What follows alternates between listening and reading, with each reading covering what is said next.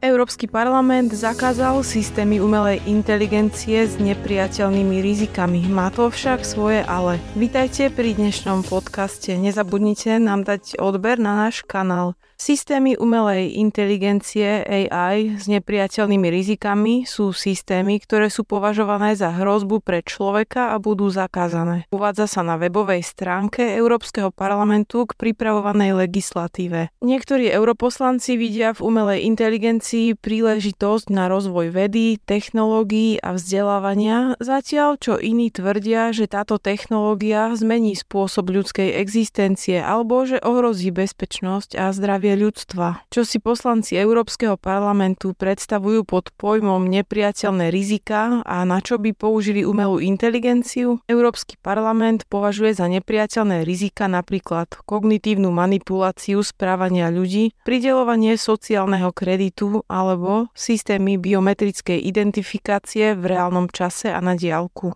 Za nebezpečné označujú najmä vytvorenie systémov, ktoré by klasifikovali ľudí na základe správania, sociálno-ekonomického statusu alebo osobných charakteristík a združovali ich do spomínaného sociálneho kreditu. V praxi sa už podobné systémy zaviedli v niektorých oblastiach Číny. Fungujú tak, že komunistická strana určí spôsoby priateľného správania, komunikácie a myslenia a ak ich dotyčný splňa, môže normálne používať svoj účet svet, slobodne cestovať, zastávať vysokú pracovnú pozíciu. Ak sa však začne odchyľovať, kredity sa znížia a dotyčná osoba bude obmedzená v mnohých aspektoch slobodného života. Ďalším nebezpečenstvom je podľa europoslancov rozpoznávanie tváre na základe biometrických identifikačných systémov. V tomto prípade je možné rozpoznať identitu osoby na základe určitých kriviek alebo bodov na tvári a teda pomocou kamier roz rozpoznať, kto sa práve nachádza v zábere kamery. Europoslanci však za nepriateľné nebezpečenstvo považujú iba používanie tohto systému v reálnom čase a na diaľku. Použitie identifikácie so značným oneskorením bude povolené pri stíhaní závažných trestných činov a len po schválení súdom.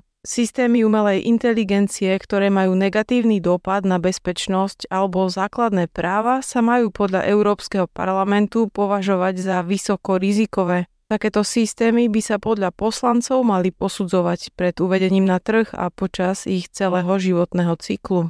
Patria sem systémy v leteckom a kozmickom priemysle, automobiloch, zdravotníckých pomôckach, výťahoch a hračkách. Poslanci tiež stanovili systémy umelej inteligencie, ktoré budú musieť byť registrované v databáze Európskej únie. Týka sa to týchto oblastí biometrická identifikácia a kategorizácia fyzických osôb, riadenie a prevádzka kritickej infraštruktúry, vzdelávanie a odborná príprava, zamestnanosť, riadenie pracovnej sily a prístup k samostatnej zárobkovej činnosti, prístup k základným súkromným a verejným službám a sociálnym dávkam a ich využívanie, vymáhateľnosť práva, riadenie migrácie, azylu a ochrany hraníc, pomoc správnym výkladom a vymožiteľnosťou práva. Podľa uznesenia poslancov Európskeho parlamentu by používateľia digitálnych technológií mali byť informovaní o tom, že prichádzajú do styku s umelou inteligenciou. Generatívna umelá inteligencia ako napríklad ChatGPT bude musieť podľa Európskeho parlamentu splňať požiadavky transparentnosti a tieto požiadavky špecifikujú v nasledujúcich troch bodoch. Zverejniť, že obsah bol vytvorený umelou inteligenciou, navrhnúť model tak, aby zabránil vytváraniu nezákonných nezákonného obsahu a zverejňovať súhrn údajov chránených autorskými právami, ktoré sa použili na výcvik umelej inteligencie. Podľa francúzského poslanca Gilesa Lebertona z parlamentnej skupiny Identita a demokracia existujú kľúčové oblasti, najmä armáda, súdnictvo a zdravotníctvo, ktorých umelá inteligencia nikdy nesmie nahradiť človeka alebo ho zbaviť zodpovednosti. Niektorí europoslanci tiež zdôrazňujú nutnosť ľudského dohľadu nad systémami systémami umelej inteligencie používanými v obrane a opakovane vyzývajú na zákaz autonómnych smrtiacich zbraní. Niektorí experti zvažujú technologický pokrok ako na miske váh.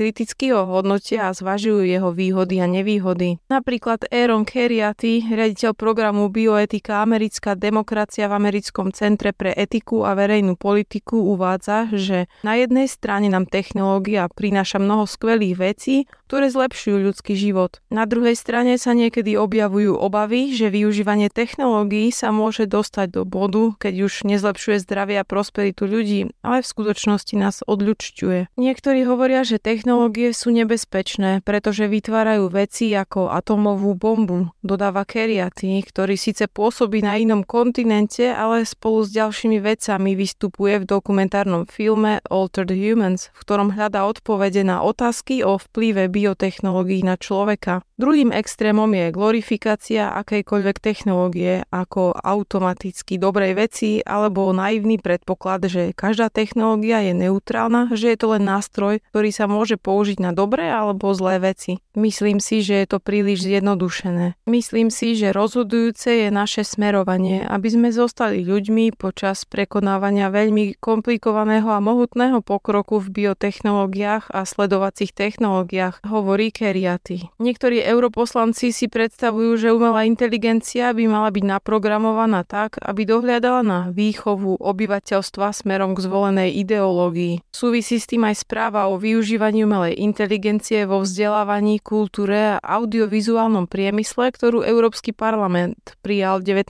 mája 2021. Správa požaduje, aby technológie umelej inteligencie boli navrhnuté tak, aby predchádzali rodovým, sociálnym alebo kultúrnym predsudkom a chránili rozmanitosť a rôznorodosť. Na druhej strane poslanci Európskeho parlamentu vyzvali v roku 2021 na prijatie prísnych bezpečnostných opatrení pre využívanie nástrojov umelej inteligencie pri presadzovaní práva. Chceli presadiť trvalý zákaz automatického rozpoznávania osôb na verejných priestranstvách a vzájomné boja proti diskriminácii zaviesť transparentnosť používaných algoritmov. Niektorí poslanci Európskeho parlamentu tiež tvrdia, že umelá inteligencia bude zohrávať podstatnú úlohu i pri realizácii tzv. zelenej dohody pre Európu. Európska komisia už v roku 2020 uviedla, že chce zvýšiť súkromné a verejné investície do technológií umelej inteligencie na 20 miliárd eur ročne. V decembri 2023 Európska rada uviedla, že chce urýchliť investície do umelej inteligencie v Európe. V júni 2023 Európska komisia, členské štáty a